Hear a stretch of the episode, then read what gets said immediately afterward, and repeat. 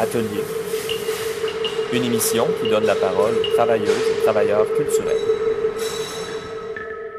Bonsoir à tous et à toutes. Ici Benjamin J. Allard pour cette 39e émission d'Atelier, votre magazine radiophonique en art actuel, en direct de CIBL Jojage, un territoire Gayen-Gayaga non cédé, aussi appelé Montréal. Alors aujourd'hui, on a vraiment une grosse émission. C'est une émission euh, spéciale ayant pour thème l'art et les archives, réalisée spécialement par Anne-Marie Trépanier en collaboration avec Lisa Tronca. Et Anne-Marie Trépanier, bonjour. Oui, alors euh, pourquoi euh, l'art et les archives, euh, Anne-Marie? Eh bien, la thématique de l'art et des archives s'est matérialisée à travers nos expériences respectives dans ces deux milieux, puis également par notre intérêt pour les pratiques artistiques qui s'inspirent de l'archivistique dans leur forme, leur discours, leurs intentions. Donc, Lisa et moi, on cherchait à dresser le portrait de pratiques qui revalorisent, s'approprient, détournent, voire même qui créent leurs propres archives, puis nous souhaitions également mettre à l'avant-plan des pratiques artistiques et commissariales ah, basées sur la revalorisation des discours et des histoires mineures. Donc, les histoires qui se retrouvent trop souvent reléguées au second plan. Mm oui, puis on va parler à la fois de l'initiative montréalaise, mais aussi de ce qui se fait ailleurs. Donc, euh, qu'est-ce que vous avez invité euh, pour euh, cette émission? Mais ben, en fait, on voulait avoir des points de vue d'artistes, de collectifs, de commissaires sur le sujet afin de voir la diversité de pratiques qui s'intéressent à la question des archives et du documentaire dans le domaine de l'art. Donc, on va d'abord commencer en entrevue avec l'artiste et auteur Marc-Antoine K. Faneuf, suivi de la, la chronique pardon, de Lisa Tronca. On va ensuite entendre euh, le commissaire et auteur Vincent Bonin. Et tout de suite après, on recevra en studio Élisane Laplante et Rémi Béliveau du collectif L'Iripa. En fin d'émission, on terminera avec un segment création de Rémi Béliveau qui interprétera la performance live au café. C'est vraiment une émission euh, chargée, j'ai hâte de tout entendre ça. Ouais. Puis vous avez également demandé au XX Files de faire le commissariat musical pour l'émission. Oui, absolument. Donc, on adore le travail des XX. C'est un duo qui est formé de Julia Dick et Amanda Harvey un espace euh, qui est en fait satellite à, à l'espace de diffusion qui s'appelle le Studio XX, euh, qui est basé à Montréal. Les XX Files, c'est un collectif qui explore différents aspects des féminismes, de la technique et des espaces, des espaces-temps, pardon, à travers l'expérience électronique, la composition et la production. Elles animent également une émission hebdomadaire sur les ondes de CKUT, ainsi que deux émissions par mois sur les radios en ligne, Antennas et Camp. Mm oui, et puis les pièces sélectionnées pour l'émission euh, ont été réalisées par des productrices locales s'identifiant comme femmes non binaires qui ont récemment capté l'intérêt des XX Files. C'est exact. Wow, puis on, on, commencera justement en musique avec une première pièce intitulée Bartleby the Stylist du projet post-secondaire expérimental montréalais Bleu Odeur. Blue Odor. Blue Odor, c'est comme ça qu'on prononce. Oui, en fait, euh, Blue Odor, c'est le projet de Laura Bartsley et de son acolyte Laura Donahue. Euh, dans leur pratique, elles adoptent un esprit de spontanéité pour euh, vraiment littéralement vous tirer par le collet puis vous amener à danser. Donc c'est une musique qui est vraiment très entraînante, euh, musique électro-planante mm-hmm. avec des vocalises vraiment intéressantes. Oui, c'est paru sur leur plus récent album Hyacinthe. Alors bonne écoute.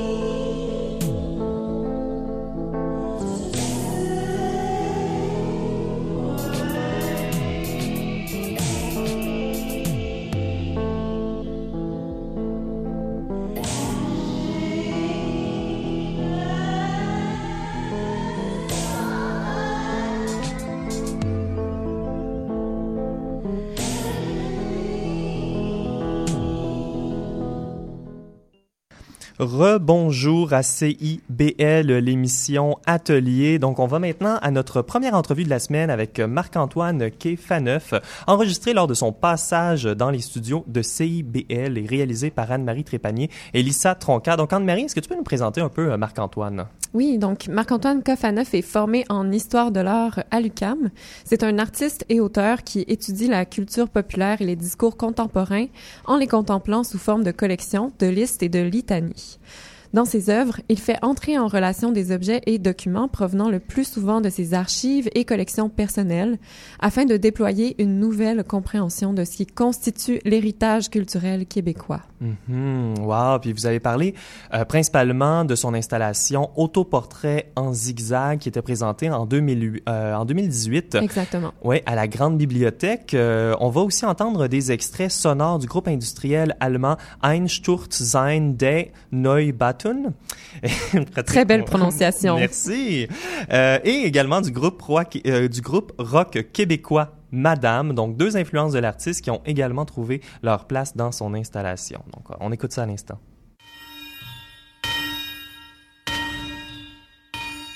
Autoportrait en zigzag est une œuvre où l'invitation consistait à dialoguer avec la collection. Art souterrain et euh, Bibliothèque et Archives nationales du Québec m'ont invité à proposer une œuvre inédite sur mesure à partir du dépôt légal et d'une deuxième thématique, celle du travail acharné, qui était la thématique d'art souterrain l'idée de base que j'ai eue était de me perdre dans le dépôt légal, de me perdre dans les archives, de ressortir mon côté archiviste, puis de peut-être chercher un document, arriver en réserve, puis au lieu de prendre celui que je devrais prendre, prendre celui qui est à côté, puis voir où ça m'amènerait. Et je me suis dit, ah, tiens, je vais faire quelque chose d'assez simple, mais de, je pense, qui est très, euh, est très humain. De, je vais, je vais me raconter. Je vais raconter ma vie. Je vais dire d'où je viens, dire où je suis, puis un petit peu ce vers quoi je veux aller et les objets de la collection vont me servir à illustrer mon propos, en fait, vont servir, euh, vont, enrichir ce dialogue-là de mon récit euh, tout à fait personnel. L'œuvre, euh, finalement, prend la forme de six pages de livres gigantesques reproduites sur les murs, euh, où, sur les trois premières pages, je raconte ma biographie un peu comme on le ferait assez simplement avec des éléments marquants. Et tranquillement, cette biographie-là se transforme vers une espèce de biographie d'artiste où je mets beaucoup l'accent sur le travail, sur ma quête artistique, mes obsessions. Puis ça devient un, clin d'œil à une propagande, en fait, à un, un, moment de construction de soi, en fait. Un clin d'œil au travail acharné, comment on, on se construit sur un temps long, puis comment on on essaie de vieillir sans devenir euh, gris et morne. Les trois autres pages sont un système d'appels de notes. Je suis fasciné par les appels de notes et je voulais justement emmener le, lecteur à se déplacer vers un autre type d'information, une information d'un autre point de vue. Aussi utiliser l'appel de notes pour faire des, blagues, en fait des rebondissements, des punchs. Et des appels de notes, on est redirigé vers un troisième élément qui était trois vitrines suspendues avec à l'intérieur peut-être en tout euh, 45 objets parce que bon, euh, j'ai vite compris que si je choisissais une carte postale, ben je pouvais en mettre 20 et non seulement une, donc ça devenait intéressant de choisir des, des collections parmi la collection. Et l'œuvre était construite comme une espèce de système où le spectateur se déplace constamment entre la biographie, les notes et les objets et fait un zigzag, euh, zigzag sans arrêt entre les un élément et un autre.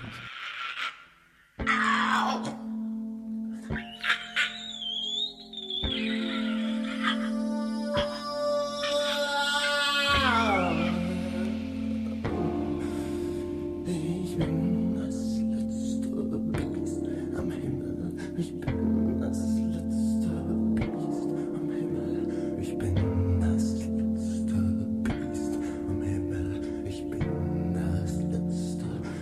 Pour le projet, j'ai travaillé avec des, archivistes et des bibliothécaires. Je pense qu'il faut séparer les, bibliothécaires des archivistes. Et encore là, euh, j'ai pas la définition exacte de leur poste, mais il y avait réellement une équipe qui euh, qui agissait un peu comme des conservateurs, qui, qui gérait une collection très spécifique.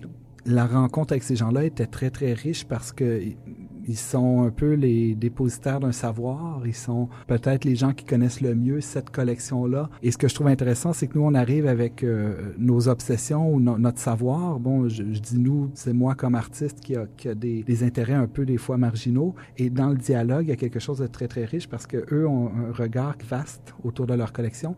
Et après ça, c'est à nous d'aller dialoguer avec ce qu'on cherche dans le précis, dans le détail.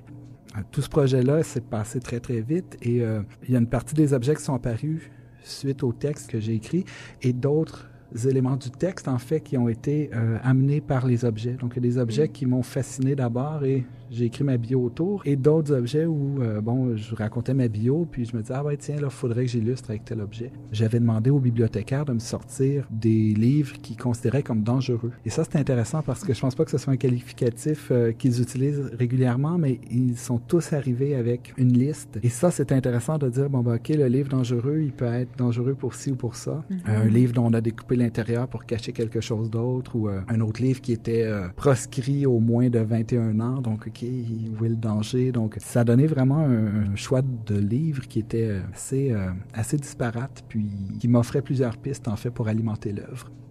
Par ailleurs, euh, le travail avec les, archivistes, qui est plus technique, et là, on a passé une journée, ça aussi, c'était fabuleux pour quelqu'un comme moi qui aime les, archives, les collections. Tous les objets qu'on allait placer en vitrine avaient déjà été évalués par une conservatrice qui avait dit, bon, cet objet-là, on peut le sortir. Il faudrait le changer après trois mois parce que la lumière ambiante risque de l'abîmer. Et ensuite, pour chaque objet, on l'a observé, on s'est questionné comment il va tenir dans la vitrine. Donc, la carte postale, elle est retenue par des, des languettes de plastique, elle est sur un, un carton qui a été découpé sur mesure et tout ça est fabriqué avec un respect des, documents. Bon, il y a quelqu'un à cette rencontre-là qui notait tout. Bon, OK, l'objet euh, est peut-être plus abîmé que ce qu'on pensait ou on voici un, constat d'état de l'objet puis on s'attend à ce qu'il soit identique ou, très, très similaire au retour. Ça aussi, c'est un, rapport aux objets que je pratique moi-même dans ma pratique. Bon, en faisant des collections, euh, je les observe, ces objets-là.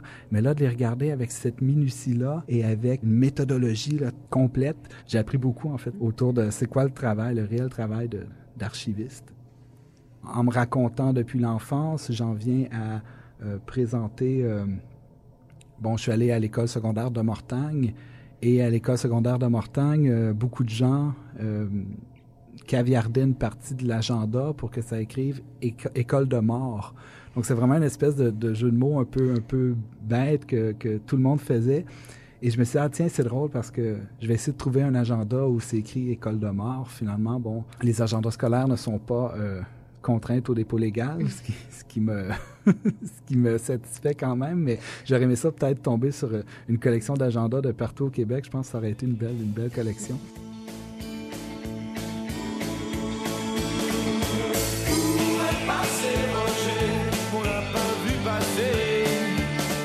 Et d'un autre côté, il y a d'autres éléments que euh, le, texte, euh, en fait, les objets, j'ai trouvé les objets, après ça, j'ai écrit le texte autour. Euh, par exemple, la collection d'Ex Libris, je suis tombé un peu là-dessus par hasard. Et bon, un Ex Libris, c'est une étiquette qu'on met dans un livre pour en attribuer le, propriétaire. Et on a une très belle collection d'Ex Libris canadien-français dans la collection patrimoniale. Et j'étais content de la découvrir et je l'ai intégré à l'œuvre, en fait. Et ça, c'est vraiment un truc où je me dit, OK, c'est quoi le rapport à l'Ex Libris? Ben, c'est ma fascination pour les armoiries, mais c'est aussi un clin d'œil aux cartes de hockey que je collectionnais quand j'étais enfant. Je pense que tous les, objets portent une histoire, portent les traces d'un temps, en fait, sont le reflet d'une civilisation. Pour moi, c'était ça qui était intéressant, c'était de sortir des, objets de la voûte, puis de les montrer d'un point de vue très, très personnel, mais en même temps de, montrer, par exemple, bon, une découpure de journal local qui, bon, je parle de ma sœur qui faisait du patinage de vitesse, qui gagnait des médailles, puis euh, le journal de Varennes en faisait mention il y a tout l'appareillage autour. Les publicités de, du Varenne de 1996 sont, assez fabuleuses. Une publicité de Monsieur Patate, puis une autre, je pense, c'est l'optométriste. Donc, on voit un peu euh, des traces de, cette vie-là, en fait, qui typique à Varennes, mais que, tout le monde va reconnaître d'une manière ou d'une autre. Il y a un regard, en fait, sur le monde, sur comment on, on gère les objets, puis comment les objets portent un peu, euh, jamais la grande histoire, selon moi, mais souvent des traces de la petite histoire, en fait. Comment il y a des, morceaux de notre vie, euh, de, de, la manière dont on vit au jour le jour, qui apparaissent dans ces objets-là, en fait, qui sont portés par ces objets-là. Pour moi, la poésie, c'est un jeu d'intervalle. Tout, tout, poème va être euh, la rencontre de deux, trois idées, de deux, trois mots euh, qui vont être ensemble d'une manière inédite. Euh, qui vont surprendre le lecteur. Le rôle du poète est justement de créer de la beauté avec des rencontres de mots inédits. Et de là, ben, l'inventaire a ce même intervalle-là que la poésie, en fait. Euh, si je classe 15 euh, objets, puis qu'il y en a trois qui fonctionnent pas, mais qui, qui fonctionnent à moitié, puis qui, qui amènent toute la liste, en fait, tout, cet inventaire-là vers d'autres choses, pour moi, c'est de créer un moment littéraire, un moment esthétique qui qui devient complexe en fait, qui déborde au-delà de la simple la simple page du simple poème, en fait.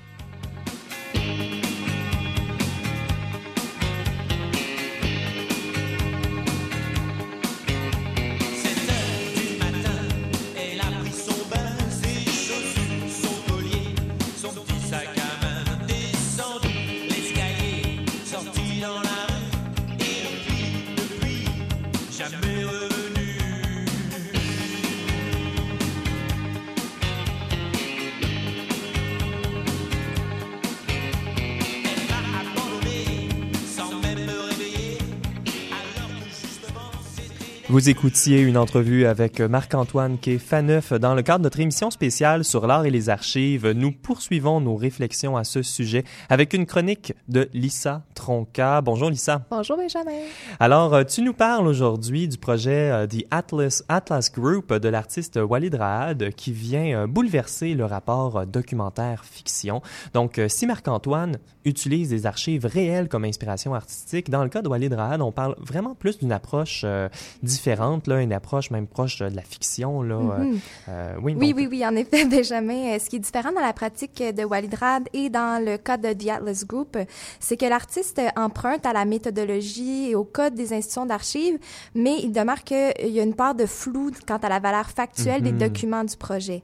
Donc, l'artiste, il joue avec notre croyance envers les archives euh, qui sont dans son projet The Atlas Group afin de nous faire réfléchir à la manière qu'on représente les faits, mais surtout les effets euh, qui serait lié à l'expérience de la guerre. Oui, oui, oui. Puis, est-ce que tu peux nous donner un peu plus d'informations justement sur c'est qui uh, The Atlas Group, c'est qui Walid Raad? Euh? Oui, oui. Donc, euh, Walid Raad, c'est un artiste d'origine libanaise qui est de renommée internationale. son travail a été présenté dans plusieurs expositions d'envergure à travers le monde, notamment, il a fait partie de la Documenta 11 à Cassel. Et peut-être plus près de nous, vous avez vu son travail en 2006 à la galerie Léonard et Bina Hélène de l'Université Concordia. Donc, le projet qui nous intéresse aujourd'hui, donc The Atlas Group, c'est un projet que Walidrad développe euh, depuis la fin des années 80. Euh, déjà, il faut préciser quand même que le statut de The Atlas Group est empreint d'incertitude, car il n'est pas mhm. tout à fait clair dans le cadre de ces présentations s'il s'agit d'un projet artistique ou si The Atlas Group euh, serait une réelle fondation. Donc, fondation dite dédiée à la recherche et à la collecte de documents relatifs à l'histoire contemporaine du Liban, en particulier les guerres civiles qui ont sévi. Donc, au sein de ce projet, on retrouve des euh, œuvres documents, euh, on peut dire. Oui, ça, on sait pas trop. Euh, oui, moi je vais dire œuvres documents, donc au statut quand même assez ambigu. Donc c'est impossible d'identifier les éléments qui auraient été trafiqués par l'artiste et les documents qui seraient vraiment authentiques. Donc les documents qui traitent d'événements, les documents traitent d'événements réels, des années de la, des guerres civiles au Liban, mais c'est toujours dans une approche de biais un peu du sujet de la guerre. Donc même si c'est présenté selon des codes de, l'archivistique, il demande certains éléments dissonants. Donc, euh, ils viennent un peu contredire cette facture-là par des titres poétiques, par des éléments anecdotiques. Mm-hmm. Oui, est-ce que tu as des exemples concret, par exemple? Là, oui, je vais donner euh, l'exemple du carnet 72 intitulé Missing Lebanese Wars. Ah, on, le voit en carnet 72. Oui, donc il y a comme un, effet un peu de, factuel, finalement. Donc, le mhm. document, il aurait appartenu au docteur Fadel Fakouri, euh, qui serait un éminent historien des guerres civiles au Liban, euh, qui aurait légué à sa mort à The Atlas Group ce document-là. Mais évidemment, c'est difficile de confirmer si c'est vraiment une personne réelle ou si c'est un personnage fiction.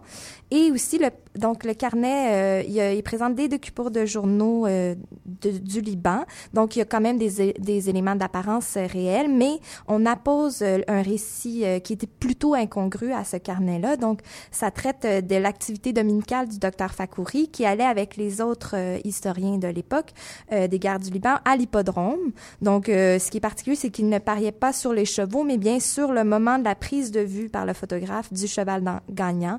Donc, un document comme ça, on voit que ça, ça parle de la photographie de guerre, de mhm. l'autorité qu'on accorde aux historiens, mais c'est vraiment par des détours qui passent du documentaire vers la fiction. Oui, puis euh, cette espèce de paradoxe-là de quand est-ce que le cheval va vraiment arriver sur la ligne d'arrivée. Puis, euh, donc, plus, plus généralement, euh, on, a, on est en face à des documents qui ne permettent pas de, de, de déterminer qu'est-ce qui est vrai, qu'est-ce qui est construit par l'artiste. Donc, qu'est-ce qu'est-ce que cette approche-là artistique permet selon toi? Oui, donc je pense que le projet The Atlas Group, euh, par son emprunt de la forme documentaire, tâche justement de se distancier de ce qu'on attendrait, de ce qu'on s'attendrait de ce genre d'institution d'archives.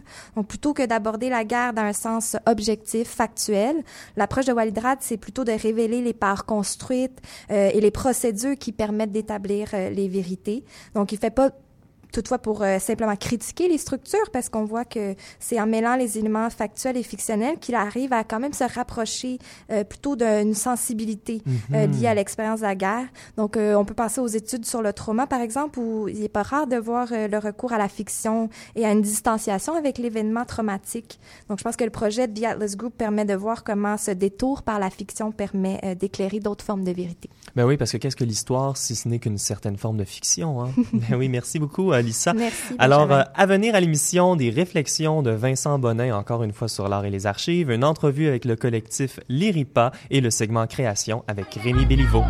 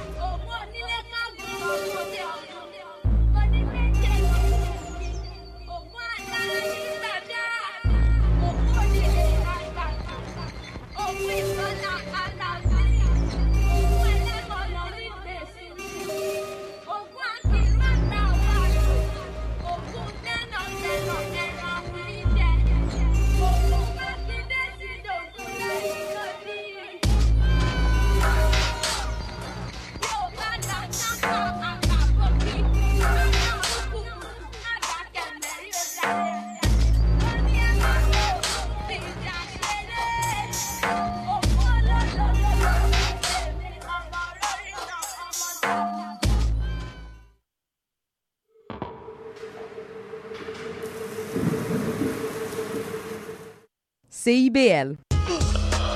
Dans Au pied du lit, on apprend, on rigole, on se culture. Bah quoi? Non, mais c'est pas comme ça qu'on dit, hein, non?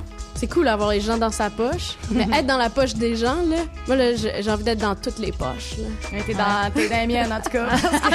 Magali, Caroline, tout le monde autour de cette table, Alexandra qui vient de nous rejoindre, fan aussi. Le magazine culturel pas tout à fait comme les autres, c'est tous les samedis matins, de 10h à midi à CIBL.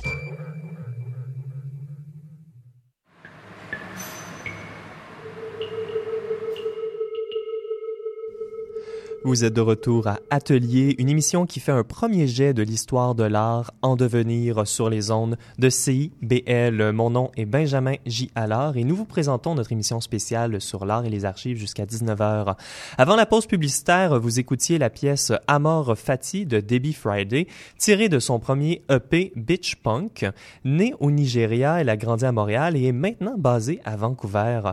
La pratique de Debbie Friday traverse tout le spectre de la production audiovisuel résistant à la catégorisation des genres et des disciplines artistiques. Donc, euh, on va passer dès maintenant, en fait, à l'entrevue de Vincent Bonin, enregistrée par Anne-Marie et Lisa dans les studios de CIBL. Anne-Marie, euh, qui est encore là. Bonjour Anne-Marie. oui, est-ce que tu peux nous euh, présenter, est-ce que tu peux nous présenter justement qui est Vincent Bonin? Bien sûr. Donc, Vincent Benin est un auteur et commissaire indépendant. Il s'intéresse à la signification sociale des archives et au renouvellement de la forme documentaire dans le domaine de l'art contemporain. Dans notre, entretien, dans notre entretien avec Vincent, il nous propose son analyse du paradigme médico-légal dans les pratiques artistiques et commissariales contemporaines. Bonne écoute.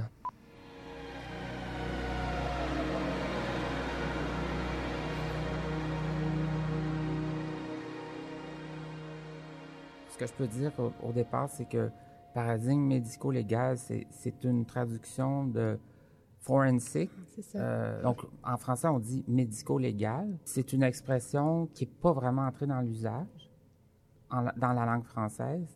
Tandis que forensic, c'est vraiment, euh, ça fait partie de la, cul- la culture populaire. Donc, le paradigme médico-légal en art a à voir, euh, pour moi, avec une autre façon de présenter les documents. Disons, depuis les années 80, depuis le moment où, euh, dans le champ de l'art, on a commencé à utiliser le concept d'archives. Donc, on présentait des archives souvent pour mettre en récit la vie euh, d'un individu ou la, la trajectoire d'une collectivité, tandis que euh, dans le paradigme médico-légal, on met plutôt l'accent sur les objets, sur des traces qui sont pas anthropomorphisées, qui sont pas définies d'abord comme étant liées euh, à un sujet, mais plutôt des traces qu'on peut, par différents moyens d'analyse, établir comme preuve. C'est une approche qui, est basée en fait sur euh, une euh, objectification du document et puis un a priori que le document a une fonction, que le document a une existence procédurale. Par exemple, on pense à l'imagerie euh, médicale. L'imagerie médicale, elle a un sens seulement quand on, on réussit à en extraire de l'information qui peut ensuite déboucher sur un diagnostic. Le paradigme médico-légal hors du champ de l'art a à voir avec ce, type d'extraction de données, d'informations, mais dans le champ de l'art, ça devient autre chose. Ça, force le spectateur à s'identifier, en fait, à s'identifier euh, au narrateur euh, des textes qui euh, accompagnent ces expositions, qui peut en fait encourager le visiteur à aller approfondir ses connaissances. Au sein euh, de ce paradigme médico-légal en art, il y a aussi euh, un dispositif d'exposition, de présentation de certaines traces qui imitent la salle de cours, qui, imitent le procès lui-même. Ces, ces traces-là sont euh, narrées, sont mises en récit dans l'exposition. Dans ces expositions, à travers des cartels, euh, à travers différents dispositifs familiers aux visiteurs. Et puis ensuite, le visiteur se retrouve devant des images qui sont souvent insoutenables. Donc des, images finalement qui sont, qui sont intelligibles dans un contexte scientifique, mais dans un contexte artistique, c'est des images qui génèrent beaucoup d'anxiété, et qui peuvent à la fois engager euh, le, visiteur dans un processus d'analyse qui part d'une mise à distance ou bien le contraire, neutraliser complètement l'engagement. À cet effet, il y a un collectif d'artistes et de chercheurs euh, issus de plusieurs disciplines, Forensic Architecture, qui se penchent sur des cas de crimes contre l'humanité qui n'ont euh, pas été bouclés, euh, en fait, qui sont restés en suspens. Dans plusieurs cas, le procès en règle n'a pas eu lieu. Je pense à une étude de cas en particulier, Mengeles Skull, qui a été menée autour de ce médecin nazi qui a fait des expériences euh, sur euh, les personnes incarcérées euh, à Auschwitz et il s'est enfui en Amérique du Sud et puis il est mort et puis ensuite beaucoup plus tard dans les années 80 on a retrouvé finalement des fragments de son crâne. On a en fait réussi à identifier ces fragments-là en utilisant une technique comparative d'image photographique du visage de Mengele et de euh, ces restes qui étaient en fait dans un état presque inintelligible. Donc c'est seulement à travers des procédés euh, très sophistiqués de comparaison de ces restes avec les photographies qu'on en est arrivé à finalement l'identifier. Et puis ce type de technique de comparaison de restes humains avec euh, d'autres types de traces est utilisé d'une façon inverse pour identifier des victimes de crimes contre l'humanité. Ces, dispositifs ont permis finalement d'identifier des victimes euh, de crimes contre l'humanité. Plus tard, Forensic Architecture a présenté des documents afférents au cas de Mengele. Les dispositifs qui ont été préconisés pour euh, les, mettre euh, en vue, pour les rendre visibles, ont été ceux du journalisme, ceux d'exposition d'ordre plutôt documentaire.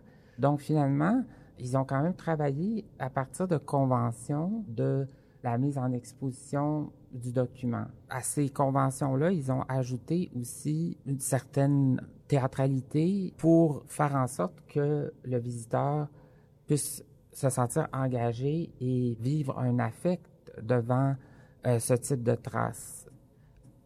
Dans ce registre euh, du paradigme médico-légal en art, on peut penser à une autre artiste, Laura Poitras, dont le travail est beaucoup plus accessible. Il euh, entre dans le registre de cette approche plus pédagogique. D'une part, le visiteur va être exposé à un ensemble d'images, donc les images biométriques, euh, des images ou produites plutôt avec euh, la caméra thermique, des images finalement qui sont procédurales et dont la, visualité est, pas euh, destinée aux visiteurs de musée, mais plutôt à un analyste ou à une machine qui va aller décoder l'information. Donc finalement, l'image en elle-même, elle est résiduelle. Laura Poitras, elle, elle, fait un travail où elle va créer des dispositifs pour montrer ces images-là à des visiteurs de musée qu'elle considère comme des citoyens dans cet espace un peu hybride, privé, public du musée euh, ou de la galerie. Il y a un autre aspect qu'il faut aborder, puis qui est très important, et puis qu'on peut rattacher aussi à, l'esthétique des archives, là, euh, liée à la nostalgie. On, on, perçoit les archives dans le passé plutôt que dans, dans le présent euh, de la prise de décision, de l'action. Donc, cette esthétique des archives qui est liée à la nostalgie, euh, on pourrait euh, la rattacher à une esthétique de la paranoïa qui est liée au, au paradigme médico-légal. Mm. Donc, finalement, dans cette surenchère de traces-là, le visiteur tombe dans, un état de paranoïa. L'esthétique des archives ramenait le passé euh, à travers la fiction, tandis que le paradigme médico-légal y amènerait le futur comme ben, comme en fait une forme d'anxiété, donc ça donnerait lieu à une expérience paranoïaque de l'exposition.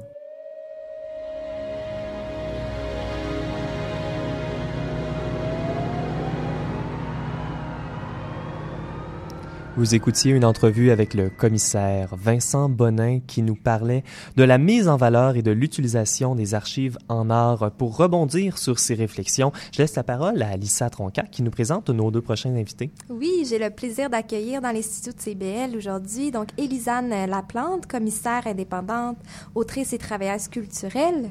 Bonjour Elisa. Allô. Et euh, il y a aussi Rémi Béliveau, qui est un artiste multidisciplinaire, musicien et écrivain. Bonjour Rémi. Bonjour, bonjour. Donc, bienvenue à l'émission. Euh, vous êtes tous deux actifs dans le milieu artistique acadien et vous œuvrez chacun à votre manière euh, à promouvoir cette culture à laquelle vous appartenez également.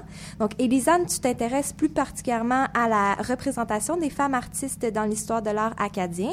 Euh, tu as fait une exposition, donc, Tombée dans les interstices, qui était présentée en 2017 à la Galerie d'art Louise et Ruben Cohen de l'Université de Moncton. Et cette exposition cherchait justement à mettre en lumière le travail de femmes artistes ayant participé au développement euh, d'une identité artistique contemporaine en Acadie. Euh, en plus que d'interroger euh, la place des théories féministes en Acadie. pour ta part, Rémi, ta pratique artistique s'articule autour d'une démocratisation de la culture acadienne, mais aussi de sa déconstruction et sa reprogrammation.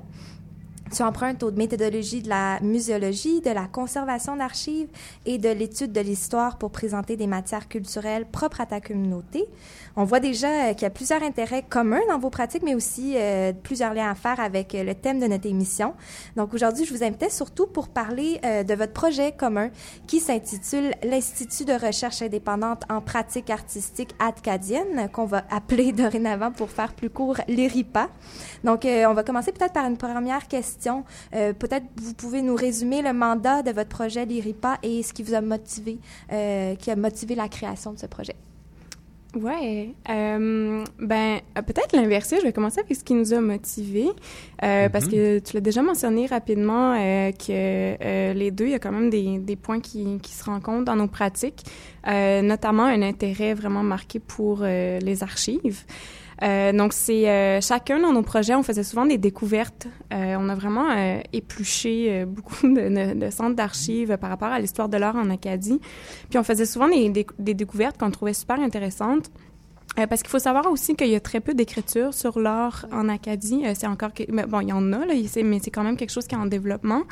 Euh, donc souvent, on trouvait des choses dont on n'avait jamais entendu parler ou euh, des petites choses super intéressantes, puis on s'en parlait en nous, puis on se disait, ben ça serait donc le fun de, de, diffuser ou de le partager, puis de le mettre en lumière, de le mettre en valeur. Mm-hmm. Euh, donc c'est vraiment de de là où est-ce que l'idée nous est venue de créer un collectif pour euh, justement euh, partager euh, avec les gens des petits éléments cachés de l'histoire de l'art en Acadie, mhm. qui est devenu donc notre mandat, mais aussi avec un souci de créer des archives ou de présenter des pratiques actuelles aussi. Mhm. Oui, puis il y a vraiment eu comme un moment, Élise est retournée de ses études à Montréal, puis on constatait vraiment qu'il y avait euh, une lacune par rapport à, des pratiques commissariales, à des recherches dans les archives. Puis euh, Élise a commencé à déjà faire des projets avec la Galerie Sans Nom dans leurs archives. C'était vraiment comme complètement nouveau euh, de, de, penser à le pont l'art contemporain ou l'art actuel, puis des pratiques muséales. Puis mm-hmm. moi, à ce moment-là, j'y étais même pas euh, rendu dans ma pratique. C'est juste à travers de, du travail d'Élise que j'ai pu un peu accéder à ça. Puis c'est vers ces années-là que le collectif Liripa a, a vu le jour. Euh, moi, je travaillais un peu plus dans les archives de la musique, mais j'avais jamais songé à amener ça dans la sphère de l'art actuel. Puis mm est né à ce moment-là. Oui, et puis c'est intéressant justement comme collectif d'avoir un institut parce que ça l'appelle justement une certaine euh, euh, formalité, mais également avec un, mandat, une recherche bien précise. Donc, quel genre d'activité en fait vous faites sous le couvert de l'ERIPA?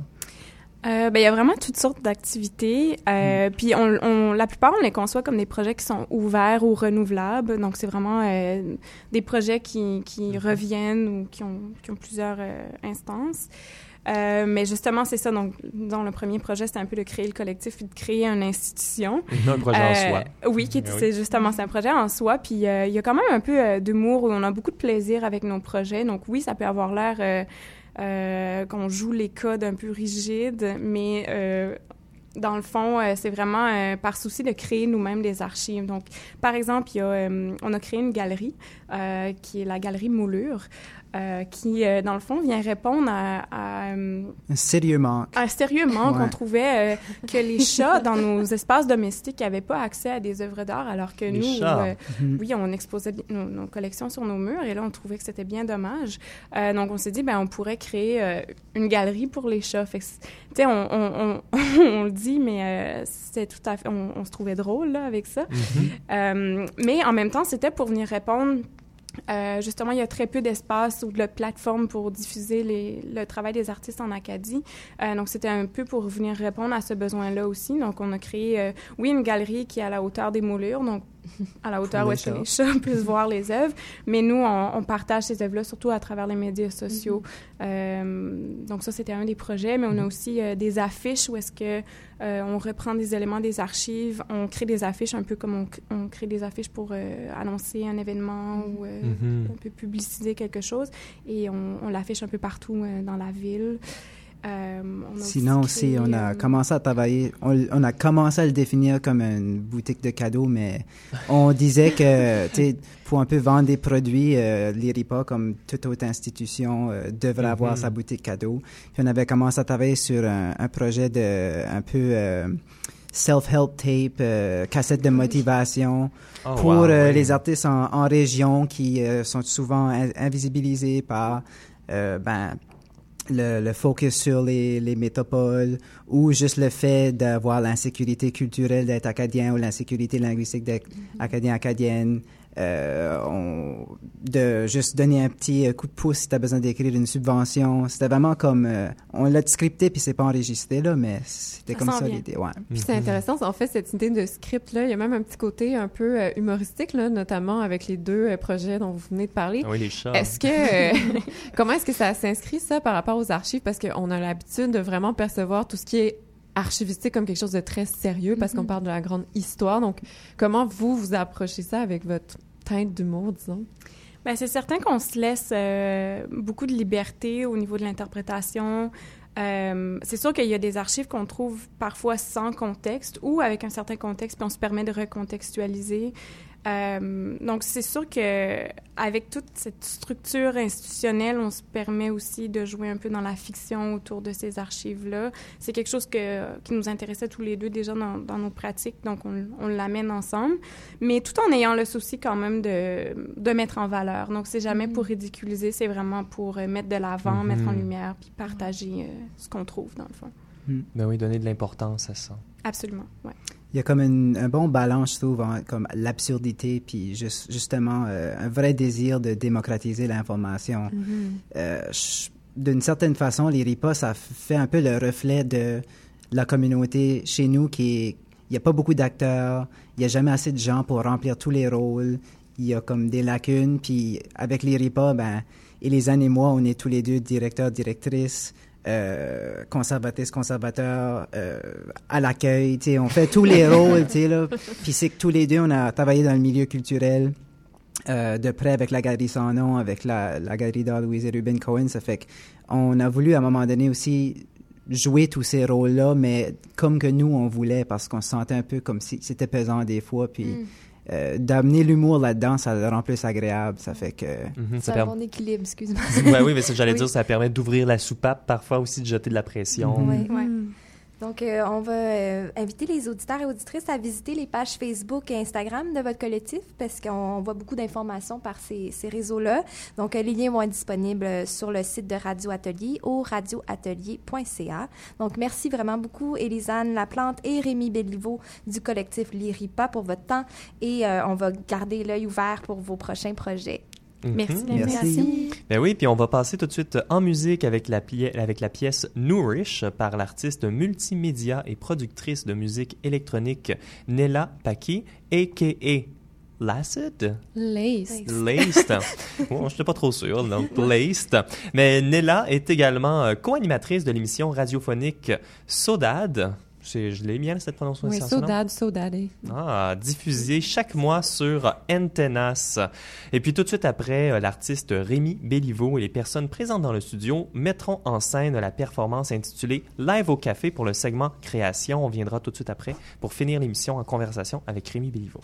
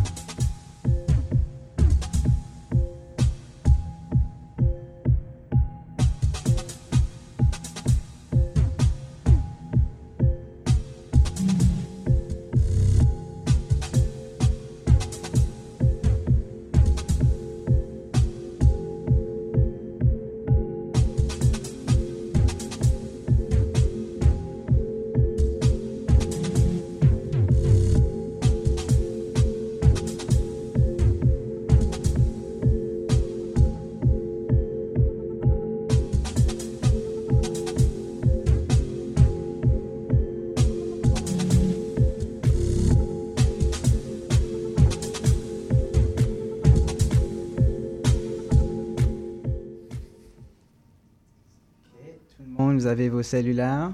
Mhm. Ouais. Un, deux, trois, go.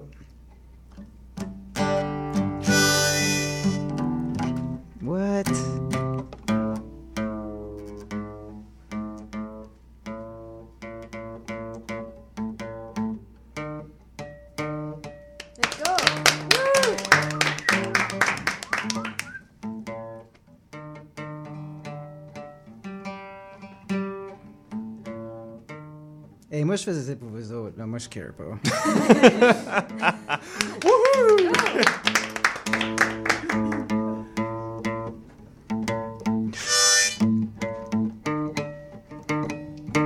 Et si vous voulez, je la joue de même. Je peux la jouer de même, you know? Ça va juste pas sonner. bien.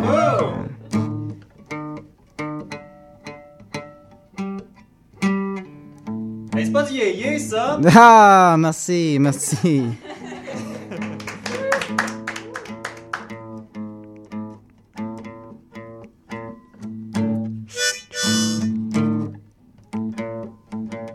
pouvez juste pas attendre, là, hein?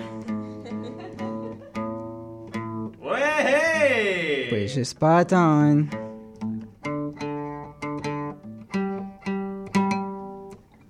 Travaillez tout à 10 heures de mon matin, là, hein?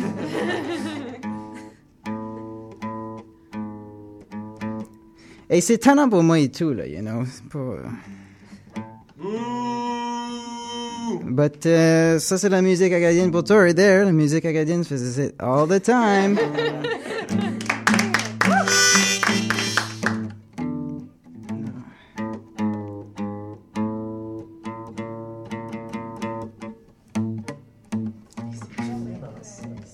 Attends une autre guitare. Y a-t-il une autre guitare, check pas? Y a-t-il quelqu'un qui a une autre guitare? Attends guitare? Je peux t'avoir ta guitare? Ma guitare est cassée à la... cassée en oui, c'est...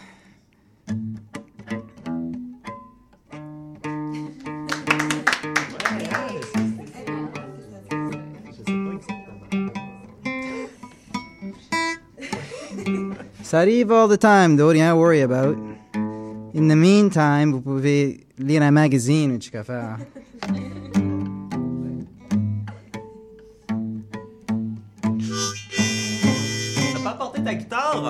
Ah, ah, je vous aime assez, là. Je vous aime assez bad, là, right now.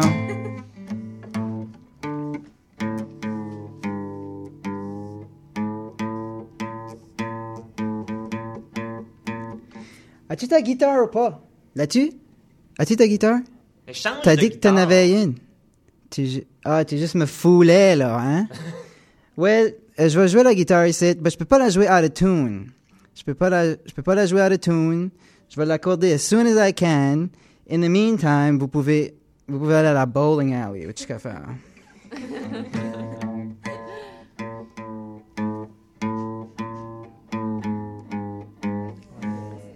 Ça matter pas. Ça matter même pas. Ça matter pas. Et c'est-tu vrai qu'un Montréalais vaut un mille vies?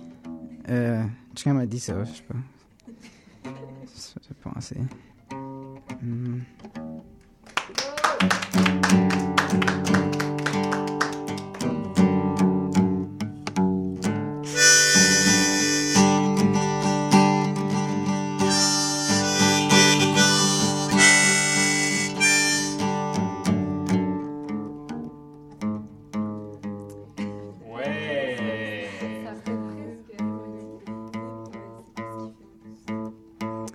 Ah, come on. Moi, j'acte pas comme ça si, si je viens de voir, moi.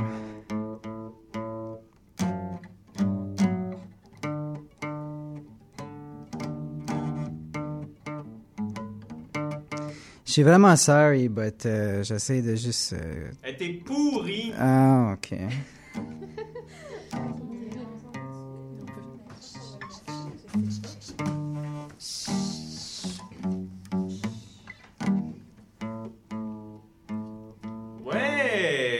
How come qu'il faut... Ah, c'est pas si t'en bored, please.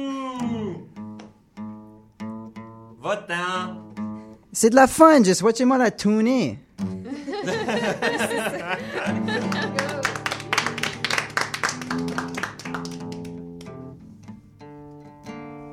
Mais, pensez, j'essaie de tuer du temps. Moi, je vais sortir d'ici de que vous autres voulez là, sortir d'ici.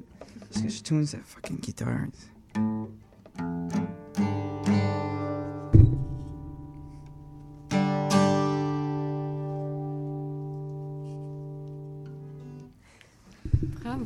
Alors, euh, nous venons d'entendre euh, Jean Dularge, interprété par Rémi Béliveau, qui est en studio avec nous. Merci Rémi pour euh, ben, cette belle séance de, d'une- séance de tuning. Ouais, ben, merci à vous autres d'avoir participé. Vous avez vraiment bien fait ça. Ouais, donc est-ce que tu peux nous présenter euh, justement ton alter ego, donc Jean Dularge, et nous parler de tes inspirations pour euh, cette performance-là? Oui, euh, ben Jean Dularge, c'est un, c'est un chansonnier fictif que j'ai inventé euh, dans le cadre de mon projet de maîtrise. Au Mhm. départ, j'allais vraiment euh, m'approprier l'identité d'un chansonnier acadien réel, Donald Lacroix. Là, j'ai pensé peut-être que ça serait problématique si je commence à signer des documents avec sa signature puis que je falsifie euh, sa vie. Là. Fait Mhm. Euh, Jean ok. Dularge, c'était plus comme un compromis pour moi de, de jouer une fiction. Puis ça me permettait aussi de faire beaucoup d'autres choses que juste euh, m'en tenir à la biographie de quelqu'un. Ça Mhm. fait que Jean, euh, il vit une vie parallèle à la mienne. Il est arrivé à Montréal euh, en automne en même temps que moi, sauf en 1966. Puis euh, ces péripéties euh, à Montréal ont toujours comme un écho avec des choses que je fais dans le présent. Euh, dans le cas de Live au Café, c'est vraiment un moment qui est différent de tous les autres moments euh, jusqu'à date parce que je le fais avant que ça a réellement lieu. Oh. Dans la chronologie de Jean, il va faire, va jouer live au café peut-être plus au mois euh, de mai, je pense. Ça serait comme sa première performance devant public. Puis euh, Jean, euh, il y a comme une prise de conscience à un moment donné euh, qui veut être un chansonnier politique. Ça fait qu'il chante en chiac. Puis euh, il adresse la foule en chiac, euh, qui est un peu euh, anachronique. Il n'y aurait jamais vraiment eu un chiac comme le mien. Ça n'existait pas en Uh-huh. 1966. Ça, ça a évolué avec le temps. Donc, en, en même temps de jouer avec l'autofiction, on joue également avec les anachronismes. Mhm. Oui, Ouais. parce que c'est comme un... Chez nous, euh, on en parle beaucoup, là, puis il y a des gens qui sont tannés, mais moi, j'adore euh, décortiquer le chiac, puis... euh, euh, Peux-tu me donner un exemple, aussi. par exemple? Ben, quelque chose que j'aurais dit comme ben ça matter même pas ou moi j'actais pas de même. ça vient ça vient beaucoup juste mélanger le français puis l'anglais, mais il y a aussi beaucoup de vieilles tournures euh, acadiennes, euh, puis même des, des mots acadiens qui, qui n'existent pas dans d'autres euh, parlers. Mhm. Euh, ça fait que c'est ça. Live au café est construit sur euh, un archive, dans le fond. C'est une performance de Bob Dylan à Paris en 1966. Puis euh, c'est réellement lui qui accorde sa guitare pendant cinq minutes pour Oh, wow! fâcher la foule. Ça fait que le script que vous avez lu là, c'est à la seconde près cette performance-là de Bob Dylan, sauf que je l'ai traduit en chiac pour Jean. Euh, vos réactions sont réellement les, les réactions de la foule parisienne. Euh, c'est pas toujours dans les documents. Je peux pas toujours dire exactement qu'est-ce qu'il crie. Mhm. Ça fait que t'es pourri, ben c'est moi qui le, je l'ai un peu. L'ont euh, interprété. c'est ça. Il y a des puis des donc c'est pas qu'est-ce que c'est, ça fait que j'ai j'ai recontextualisé. Puis euh, c'est à peu près ça. Mais c- ça, je trouve ça intéressant, justement, de reprendre un document qui présente une réaction d'une foule, Mhm. puis d'interpréter un peu la foule comme un personnage, puis ensuite de créer un personnage autour euh, d'un personnage de fiction. Puis ça, ça, ça, ça nous appelle également à, à voir l'histoire d'une certaine manière, hein, parce qu'on peut, on fait souvent des biographies, mais l'histoire des foules, ça, on la fait moins souvent. Mhm. Ben oui, ben oui. Puis il y a une, ré- il y a une réalité euh, sociale là-dedans. Je veux dire, quand euh, Bob est, est allé à Paris pour jouer, euh, puis euh, sous euh, certaines influences de certaines euh, substances, je suis sûr, il a accordé sa guitare pendant cinq minutes, puis les gens étaient mal patients. Mais il y, avait aussi un énorme drapeau américain euh, qui avait acheté pour cette performance-là, tout pour un peu provoquer la foule française. Puis c'est comme un document dans l'histoire, ça. Je veux dire, les années 60, c'était très politique. Puis Jean Dularge fait un peu la même chose. Quand moi, je vais faire cette performance ici euh, devant public ce dimanche Oui, à on annonce 18h au CEDEX à Oui, le 7 l'UQAM. avril. oui, donc là, on va, on va le dire, là. 7 avril à l'UCAM, au CEDEX, à partir de 18h. Fait que là, moi, je vais, je serai en personnage avec mon costume.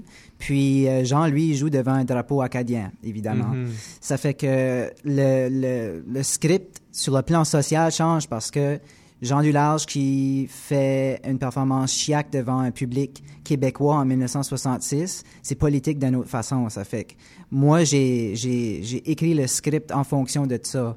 J'ai comme l'impression, je sais pas encore parce que l'histoire de Jean est pas conclue, mais j'ai l'impression qu'il va choquer le public avec son langage de franglais à l'ère de la Révolution tranquille puis euh, que ça va un peu comme faire l'échec de sa carrière. Puis cet échec-là, c'est ce que je veux un peu euh, regarder avec, une, avec un effet télescopique. Moi, j'ai comme un peu la posture du commissaire qui découvre ce chansonnier-là, qui a été oublié, puis je le remets en contexte aujourd'hui. Oui, tu as plusieurs chapeaux finalement dans ton projet. Tu incarnes Jean Dularge, tu as aussi un recul. tu sais, Ça l'avance ton projet, puis tu réagis à chaque interprétation, on dirait aussi. Fait que après, peut-être dimanche, il va avoir arrivé d'autres choses à, à ton personnage selon ce qui est arrivé, peut-être, de des réactions? Est-ce que tu t'inspires de ça? Oui, ben moi, tu sais, euh, en même temps, avant, ma pratique était très euh, archive, tu sais, Mhm. coupé carré. Puis là, je fais une, fi- je fais une fiction pour la première fois, puis j'ai- vraiment décidé de euh, accueillir ce que ça peut m'apporter. Souvent, je me fais une idée de qu'est-ce que ce projet-là va avoir l'air dans un mois, puis il y a juste comme le public, il y a des gens qui viennent interagir avec la matière, puis ça génère d'autres réalités pour les gens. Ça fait j'ai jamais euh, voulu euh, euh, figer ça dans le temps, puis dire, ben, je vais le faire comme ça, puis je vais faire ma maîtrise, puis euh, ça sera ça. Euh, même juste cette session, j'ai beaucoup, beaucoup travaillé les textes de ces chansons. Mhm. Je pensais que j'allais passer ma session à envoyer des correspondances, parce que j'ai des collaborateurs puis des collaboratrices au Nouveau-Brunswick qui vont enregistrer un album avec moi.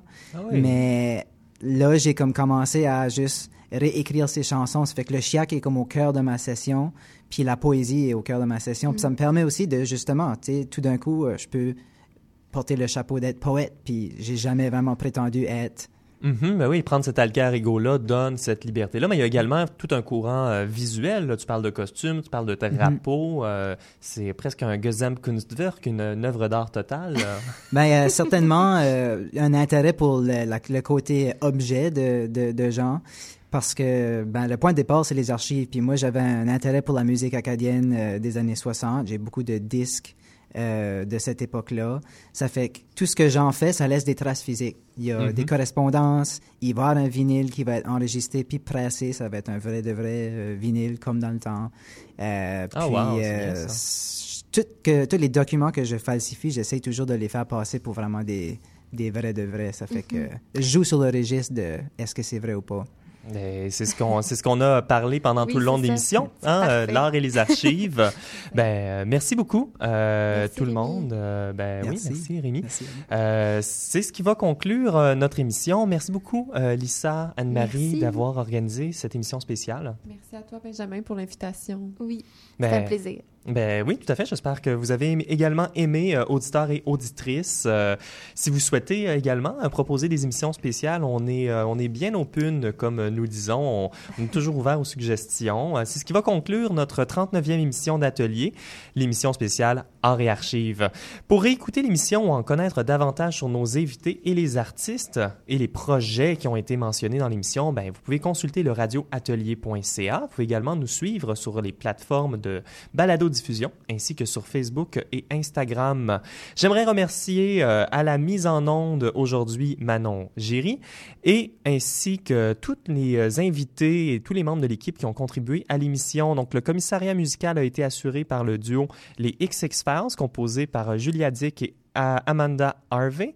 Vous pouvez écouter les XX Files tous les mercredis de 11h30 à midi sur les ondes de CKUT 90.3 FM à Jojage Montréal ou une fois par mois sur les radios en ligne Antennas et Camp. Cela dit, vous êtes bien sur les ondes de la radio indépendante de Montréal, CIBL 101.5. Je m'appelle Benjamin Gialard et je vous dis à la semaine prochaine pour la, la dernière émission d'hiver d'atelier. D'ici là, portez-vous bien.